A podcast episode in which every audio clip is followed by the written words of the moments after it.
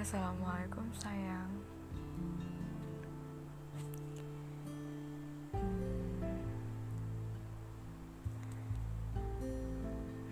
Aku bingung gak ngomong apa